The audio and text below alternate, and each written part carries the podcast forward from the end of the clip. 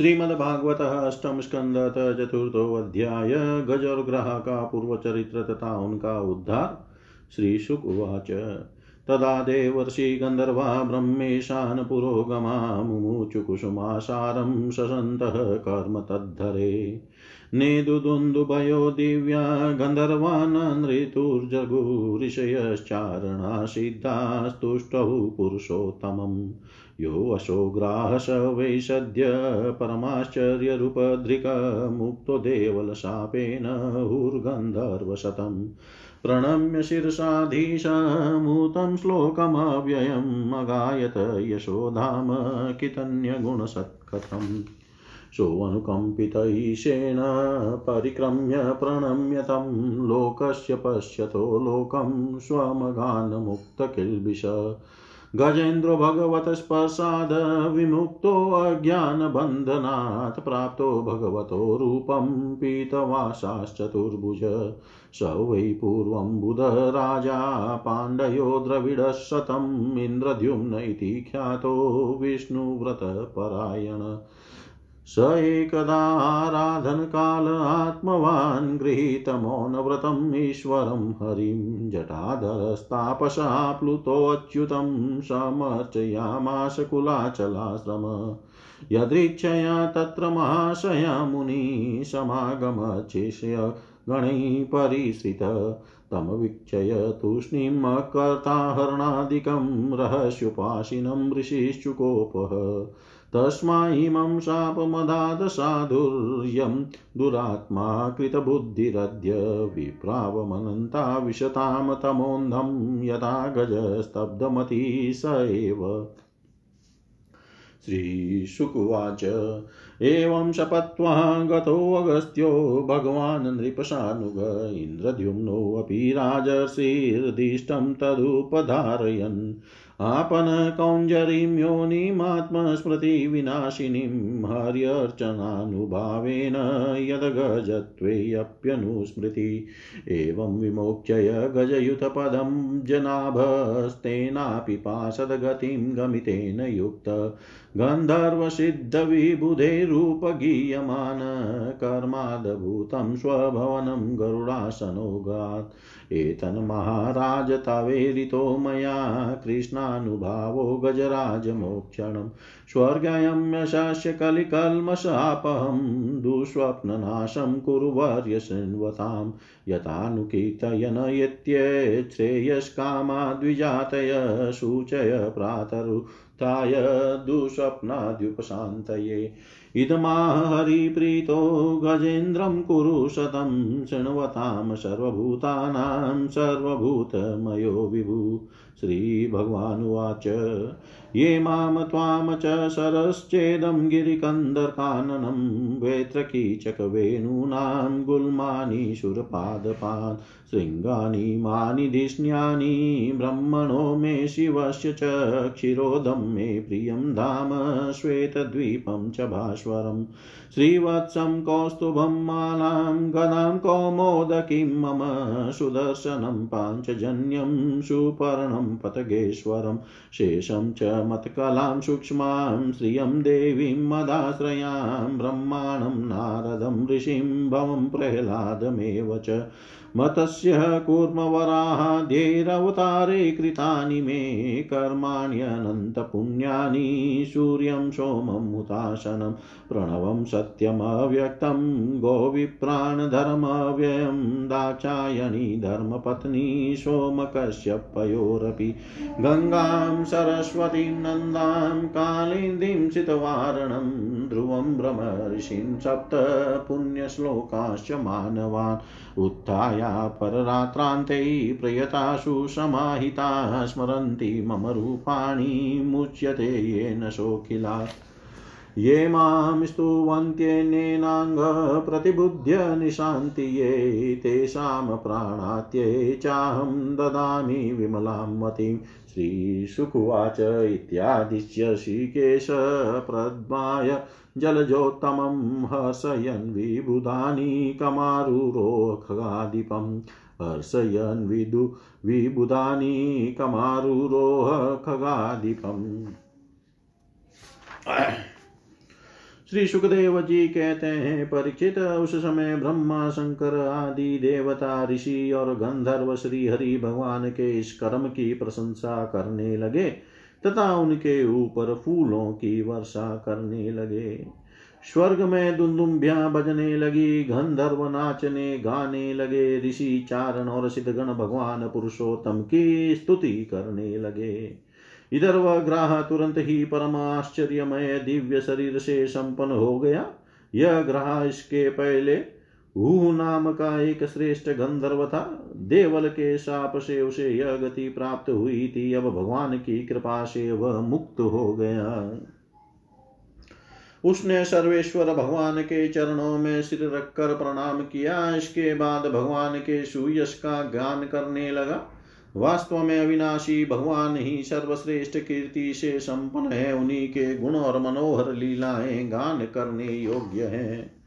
भगवान के कृपा पूर्ण स्पर्श से उसके सारे पाप, ताप नष्ट हो गए। उसने भगवान की परिक्रमा करके उनके चरणों में प्रणाम किया और सबके देखते देखते अपने लोक की यात्रा की। गजेंद्र भी भगवान का स्पर्श प्राप्त होते ही अज्ञान के बंधन से मुक्त हो गया। उसे भगवान का ही रूप प्राप्त हो गया। वह पिताम्बर धारी एवं चतुर्भुज बन गया। गजेंद्र पूर्व जन्म में द्रविड़ देश का पांड्य वंशी राजा था। उसका नाम था इंद्रद्युम। वह भगवान का एक श्रेष्ठ उपासक एवं अत्यंत यशस्वी था। एक बार राजा इंद्रद्युम्न राजपाट छोड़कर मलय पर्वत पर रहने लगे थे। उन्होंने जटाएँ बढ़ा ली, तपस्वी का वेश धारण कर लिया। एक दिन स्नान के बाद पूजा के समय मन को एकाग्र करके एवं मौन व्रती होकर वे सर्वशक्तिमान भगवान की आराधना कर रहे थे। उसी समय देव योग से परम यशस्वी अगस्त्य मुनि अपने शिष्य मंडली के साथ वहाँ पहुँचे। उन्होंने देखा कि यह प्रजा पालन और गृहस्थोचित अतिथि सेवा आदि धर्म का परित्याग करके तपस्वियों की तरह एकांत में चुपचाप बैठकर उपासना कर रहा है। इसलिए वे राजा इंद्रद्युम्न पर क्रुद्ध हो गए।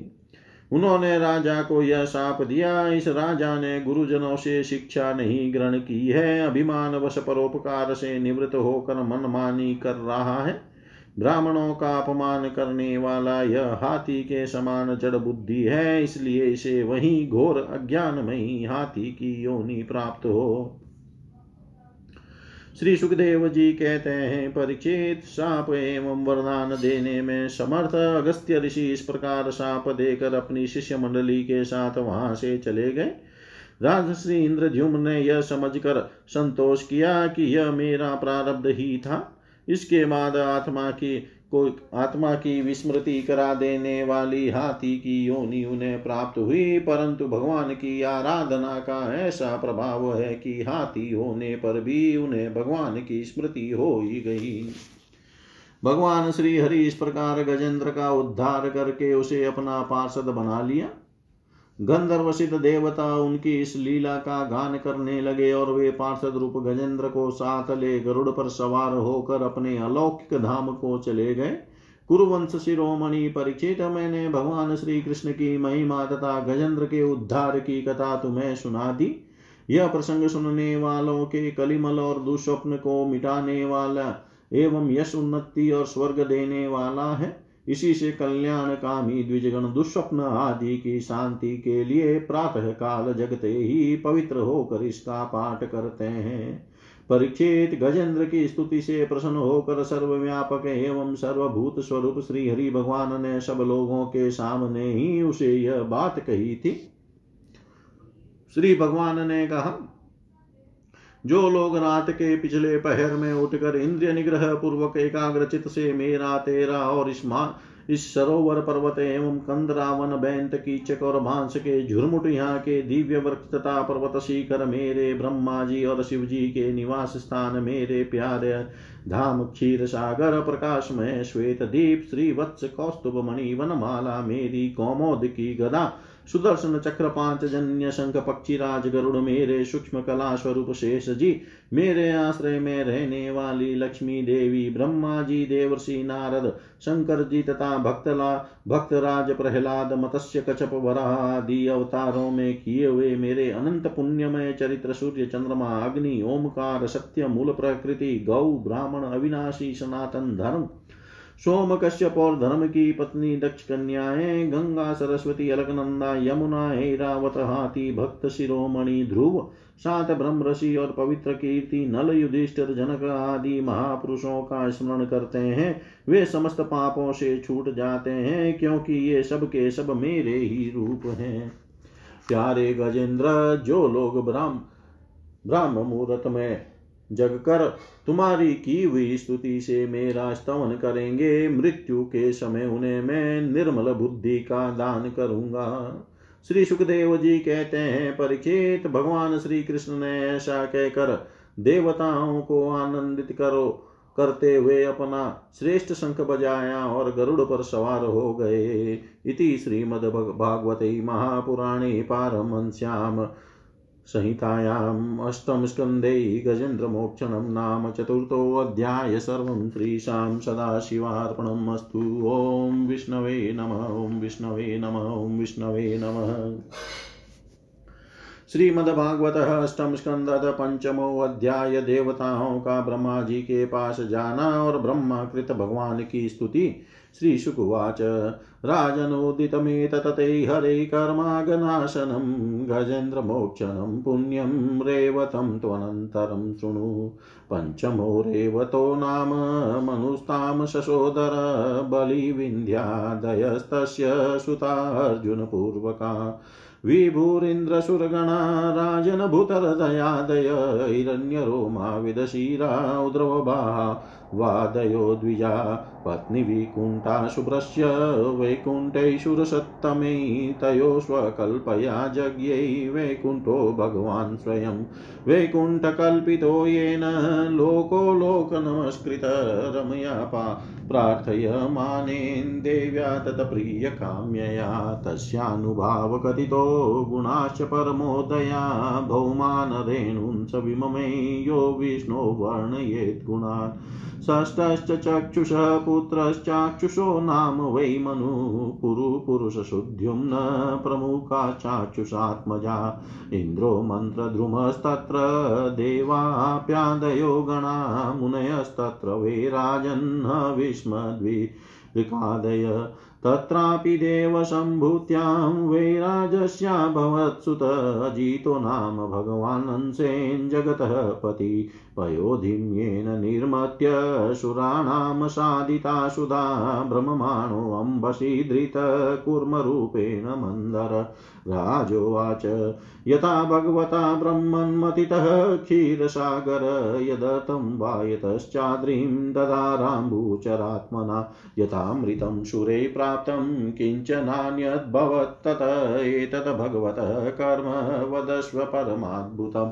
त्वया सङ्कथ्यमानेन महिम्ना सात्वतां पते नातितृप्यति मे चित्तं सुचिरं तापतापितं श्रुत्वाच। सम्पृष्टो भगवानेवं द्वेपायन् सुतो द्विजाभिनन्द्य हरेर्वीर्यम् अभ्याचष्टुं प्रचक्रमे। श्रीशुकुवाच। यदायुधे असुरेर्देवा बाध्यमानाशितायुधे गता शवो निपतिता नोतिष्ठे दंस्म भूयस। यदा दुर्वाससः शापात्सेन्द्रालोकास्त्रयो नृप निश्रीकाश्चाभावस्तत्र नेषुरीर्यादय क्रिया। निशाम्ये ततः सुरगणा महेन्द्रवरुणादय नाद्य गच्छन् स्वयं मन्त्रैर्मन्त्रयन्तो विनिश्चयं। ततो ब्रह्मसभां जग्मुर्मेरो मूर्धनि सर्वश सर्वं विज्ञापयाञ्छृक् चक्रुप्रणतः परमेष्टिने स विलोकियेन्द्रव्यावादिनः निषत्वान् विगतप्रभान् लोकान्नम गलप्रायान् सुरान् यथा विभु समाहितेन मनसा संस्मरन् पुरुषं परं वाचोतफुल्लवदनो देवांश भगवान् पर अहं भवो युमतोऽसुरादयो मनुष्ययतिर्यग्दुद्रुमधर्मजातय यस्यावतारांशकला विसर्जिता व्रजाम सर्वे शरणं तमव्ययम्। न यस्य पद्यो न च रक्षणीयो नोपेक्षणीयादरणीयपक्ष अथापि सर्गस्थितिसंयमार्थं दते रजः सत्त्वतमांसि काले। अयं च तस्य स्थितिपालनक्षण, सत्त्वं जुषाणस्य भवाय देहिनां। तस्माद् व्रजाम शरणं जगद्गुरुं, स्वानं स नो दास्यति संसुरप्रिय। श्रीशुकुवाच इत्याभाषय सुरान् वेदा स देवेररिन्दम् अजितस्य पदं साक्षाज्जगाम तमस परं। तत्रादृष्टुस्वरूपाय श्रुतपूर्वाय वै विभो स्तुतिमब्रुत देवीभिगिविस्त्वविहितेन्द्रिय ब्रह्मोवाच। अविक्रियं सत्यमनन्तमाद्यं गुहाशयं निष्कलं प्रतकर्यं मनोग्रयानं वचसा निरुक्तं नमामहे देववरं वरेण्यम् विपश्चितं प्राण्मनोधियात्मनामर्थेन्द्रियाभासमनीन्द्रमव्रणम् छायातपौ यत्र नगरेद्रपक्षौ तमक्षरं खं त्रियुगं व्रजामहे। अजस्य चक्रं त्वजयेर्यमाणं मनोमयं पञ्चदशारमासु। त्रीणाभिविद्युचलम् अष्टनेमि यदक्षमाहुस्तमृतं प्रपद्ये। य एकवर्णं तमस परं तदलोकमव्यक्तमनन्तपारम् आसञ्चकारोपसुपर्णमेनम् उपासते योगरथेन धीरा। न यस्य कश्चातीतिततिमायां यया जनो मुयति वेदनार्थम्। तं निर्जितात्मात्मगुणं परेशं नमामभूतेषु समं चरन्तम् इमे वयं यत प्रिययेव तन्वा सत्त्वेन सृष्टा बहिरन्तरावि। गतिं न सूक्ष्मामृषयश्च विद्महे कुतो सुराद्या इतरप्रधाना पादो मह्यं स्वकृतेव यस्य चतुर्विधो यत्रयीभूतसर्ग स वै महापुरुष आत्मतन्त्र प्रसीदतां भ्रम महाविभूति। अम्भस्तु यद्रेतुदारवीर्यं सिद्ध्यन्ति जीवन्त्युत लोकास्त्रयोऽथखिललोकपाला प्रसीदतां ब्रह्ममाविभूति। सोमं मनो यस्य समामनन्ति दिवोकसाम वै बलमन्दायु ईशो नगानां प्रजनप्रजानां प्रसीदतां न समाविभूति। अग्निर्मुखं यस्य तु जातवेदा जातक्रियाकाण्डनिमित्तजन्मा। अन्तसमुद्रे अनुपचन स्वधातुन् प्रसीदतां न समाविभूति। यच्चक्षुराशित तरणिर्देवयानं त्रयीमयो भ्रमण एष धिष्णयम् द्वारं च मुक्तेरमृतं च मृत्यु। प्रसीदतां न समाविभूति। प्राणाद्भूतयस्य चराचराणां प्राणसहो बलमोजश्च वायु। अनवास्म सम्राजमिवानुगा वयं प्रसीदतां न स महाविभूति। श्रोत्राददिशो यश हृदयश्च खानि प्रजगिरैखं पुरुषस्य नाभा। प्राणेन्द्रियात्मा सुशरीरकेतं प्रसीदता न स महाविभूति। बलान् महेन्द्रस्त्रिदशा प्रसादान् मन्योन्गिरिशो दिष्णनाद्विरिञ्च। खेभ्यश्च छन्दास्य ऋषयो मेढ्रतः क प्रसीदतां न स महाविभूति। श्रीर्वक्षसपितरश्छाया यात् सन धर्मस्तनादितरपृष्ठतोऽभूत द्यौर्यस्य शीर्ष्णोऽप्सरसो विहारात् प्रसीदतां न स महाविभूति। विप्रो मुखं ब्रह्मचयस्य गुह्यां राजन्यासिदभुजयोर्बलं च।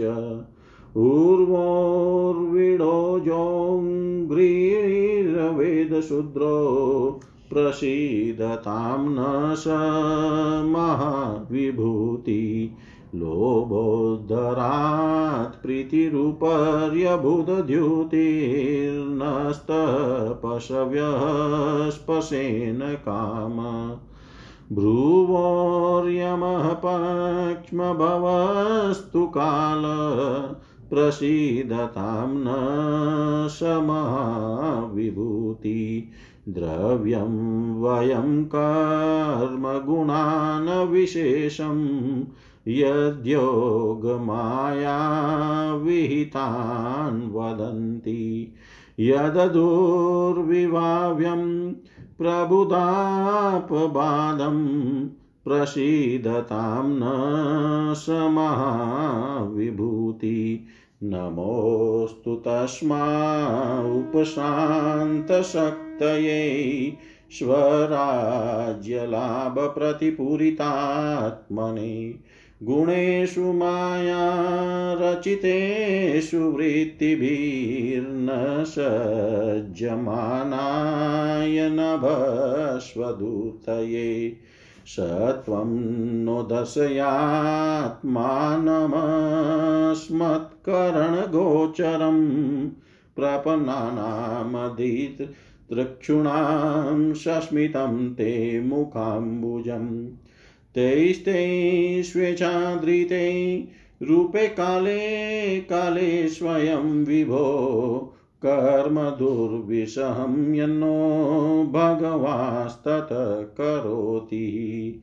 क्लेशभूर्यल्पसाराणि कर्माणि, विफलानि वा देहिनां विषयार्तानां न तथैवार्पितं त्वयि। नावम कर्मकल्पोऽपि विफलायेश्वरार्पित। कल्पते पुरुषस्येषयात्मदयितो हित। यथा स्कन्दशाखानां तरोर्मूलावसेचनम् एवमाराधनं विष्णो सर्वेषामात्मनश्च हि। नमस्तुभ्यमनन्ताय दुर्वेतर्क्यात्मकर्मणे निर्गुणाय गुणेशाय सत्त्वस्ताय च साम्प्रतम् नमस्तुभ्यमनन्ताय दुर्वेतक्रियात्मकर्मणे निर्गुणाय गुणेशाय सत्वस्ताय च साम्प्रतम् श्री सुखदेव जी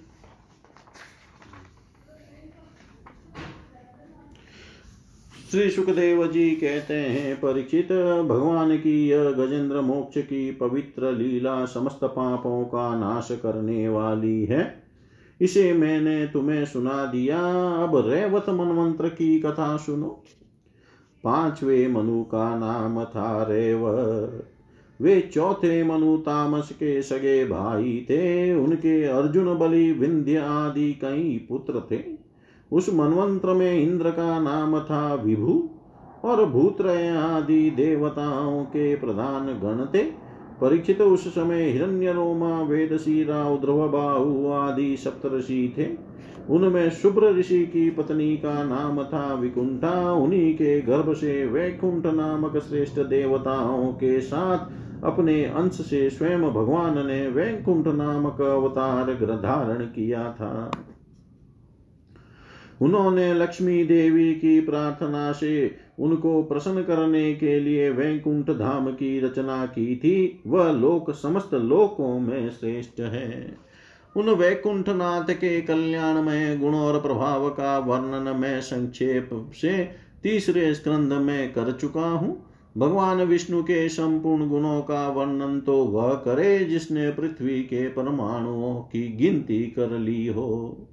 छठे मनु चक्षु के पुत्र चाक्षुष थे उनके पुरु पुरुष शुद्युम्न आदि कई पुत्र थे। इंद्र का नाम था मंत्र ध्रुम और प्रधान देवगण थे। आप्या आदि इस मनवंत्र में हविष्यमान और वीरक आदि सप्तषि थे। जगतपति भगवान ने उस समय भी वैराज की पत्नी संभूति के गर्भ से अजित नाम का अंशावतार ग्रहण किया था। उन्होंने ही समुद्र मंथन करके देवताओं को अमृत पिलाया, तथा तथा वे ही कच्छप रूप धारण करके मंद्राचल की मथानी के आधार बने थे। राजा परीक्षित ने पूछा, भगवान भगवान ने क्षीर सागर का मंथन कैसे किया? उन्होंने कच्छप रूप धारण करके किस कारण और किस उद्देश्य से मंद्राचल को अपनी पीठ पर धारण की, धारण किया?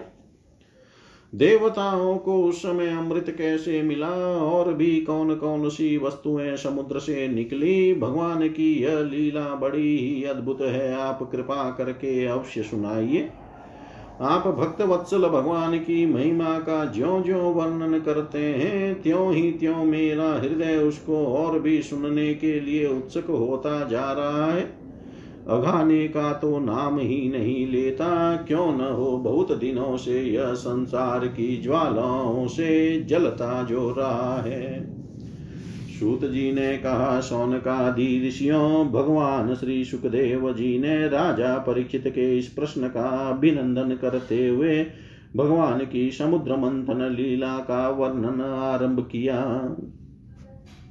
श्री सुखदेव जी कहते हैं, परीक्षित, जिस समय की यह बात है, उस समय असुरों ने अपने तीखे शस्त्रों से देवताओं को पराजित कर दिया था।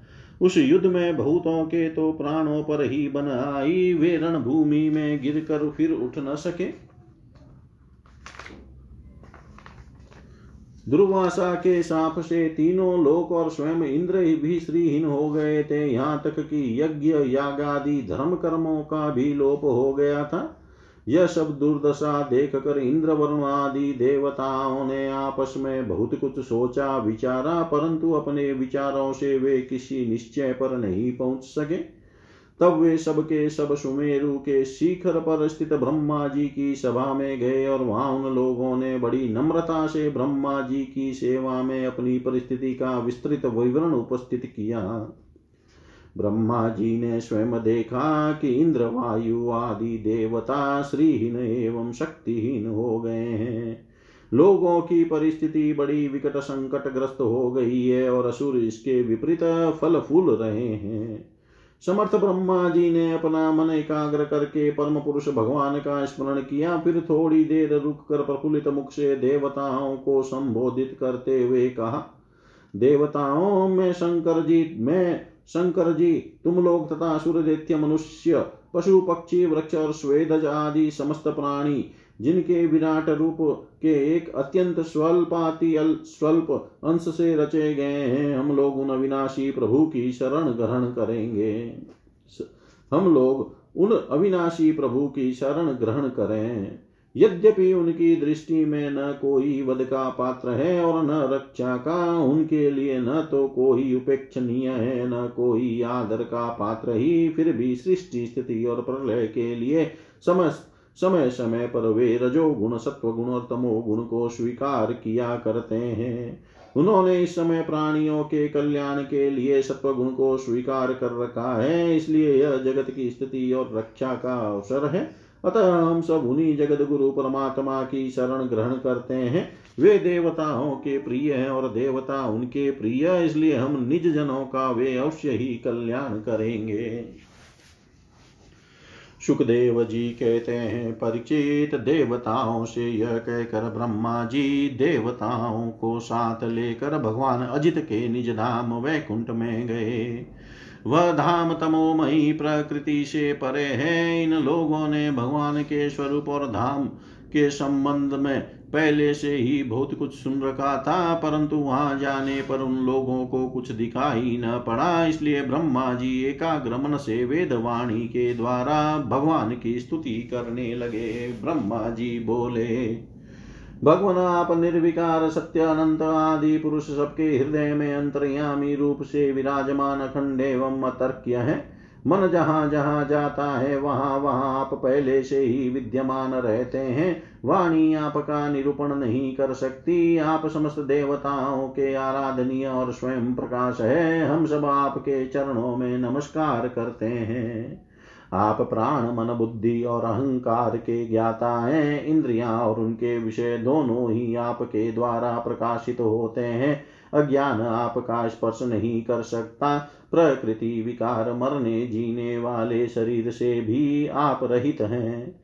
जीव के दोनों पक्ष अविद्या और विद्या आप में बिल्कुल भी नहीं है। आप अविनाशी और सुख स्वरूप हैं। सत्य युग त्रेता और द्वापर में तो आप प्रकट रूप से ही विराजमान रहते हैं। हम सब आपकी शरण ग्रहण करते हैं। यह शरीर जीव का एक मनोमय चक्र रथ का पहिया है। दस इंद्रिय और पाँच प्राण, ये पंद्रह इसके अरे हैं। सत्वरज और तम ये तीन गुण इसकी नाभि है, पृथ्वी जल तेज वायु आकाश, मन, बुद्धि और अहंकार, ये आठ इसमें नेमी पहिए का घेरा है। स्वयं माया इसका संचालन करती है और यह बिजली से भी अधिक शीघ्रगामी है। इस चक्र के धूरे हैं स्वयं परमात्मा, वे ही एकमात्र सत्य है, हम उनकी शरण में हैं। जो एकमात्र ज्ञान स्वरूप प्रकृति से परे एवं अदृश्य है, जो समस्त वस्तुओं के मूल में स्थित अव्यक्त है और देश काल अथवा वस्तु से जिसका पार, जिनका पार नहीं पाया जा सकता, वही प्रभु इस जीव के हृदय में अंतर्यामी रूप से विराजमान रहते हैं। विचारशील मनुष्य भक्ति योग के द्वारा उन्हीं की आराधना करते हैं। जिस माया से मोहित होकर जीव अपने वास्तविक लक्ष्य अथवा स्वरूप को भूल गया है, वह उन्हीं की है, और कोई भी उसका पार नहीं पा सकता। परंतु सर्वशक्तिमान प्रभु अपनी उस माया तथा उसके गुणों को अपने वश में करने, करके समस्त प्राणियों के हृदय में संभाव विचरण करते रहते हैं। जीव अपने पुरुषार्थ से नहीं, उनकी कृपा से ही उन्हें प्राप्त कर सकता है। हम उनके चरणों में नमस्कार करते हैं।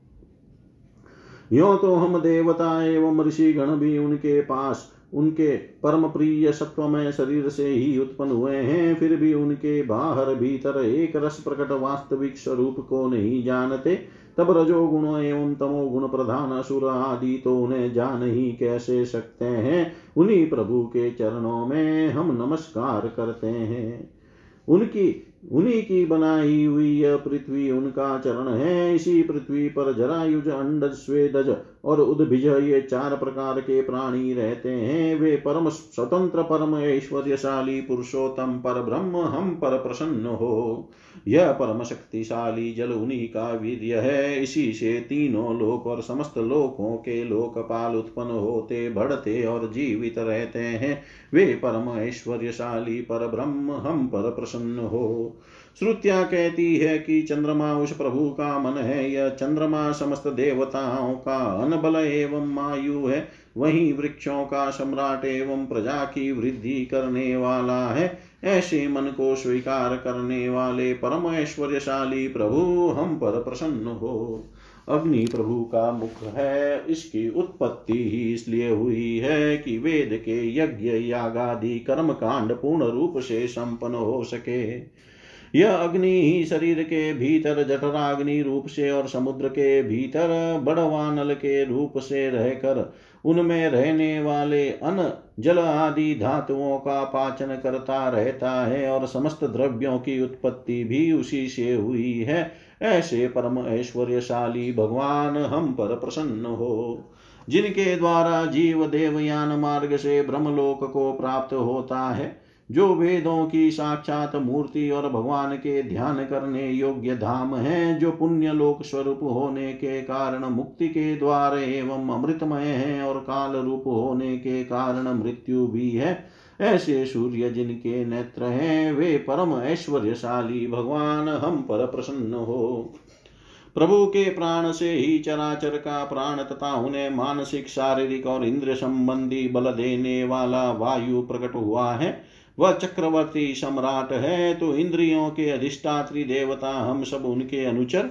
ऐसे परम ऐश्वर्यशाली भगवान हम पर प्रसन्न हो, जिनके कानों से दिशाएँ, हृदय से इंद्रिय गोलक और नाभि से वह आकाश उत्पन्न हुआ है, जो पाँचों प्राण प्राण, अपान, उदान, समान और व्यान, दसो इंद्रिय मन, पाँचों अशु, नाग, कुर्म क्रे कल देवदत्त और धनंजय एवं शरीर का आश्रय है। वे परम ऐश्वर्यशाली भगवान हम पर प्रसन्न हो, जिनके बल से, इंद्र प्रसन्नता से, समस्त देवगण, क्रोध से शंकर, बुद्धि से ब्रह्मा, इंद्रियों से वेद और ऋषि तथा लिंग से प्रजापति उत्पन्न हुए हैं, वे परम ऐश्वर्यशाली भगवान हम पर प्रसन्न हो, जिनके वक्ष स्थल से, लक्ष्मी छाया से, पितृगण स्तन से धर्म पीठ से, अधर्म सिर से, आकाश और विहार से अप्सराएँ प्रकट हुई है। वे परम ऐश्वर्यशाली भगवान, हम पर प्रसन्न हो। जिनके मुख से ब्राह्मण और अत्यंत रहस्यमय वेद भुजाओं से क्षत्रिय और बल जंगाओं से वैश्य और उनकी वृत्ति, व्यापार कुशलता तथा चरणों से वेद बाह्य शुद्र और उनकी सेवा आदि वृत्ति प्रकट हुई है। वे परम ऐश्वर्यशाली भगवान, हम पर प्रसन्न हो। जिनके अधर से लोभ और होष्ठ से प्रीति, नासिका से कांति, स्पर्श से पशुओं का प्रिय काम भवों से यम और नेत्र के रोमों से काल की उत्पत्ति हुई है। वे परम ऐश्वर्यशाली भगवान, हम पर प्रसन्न हो।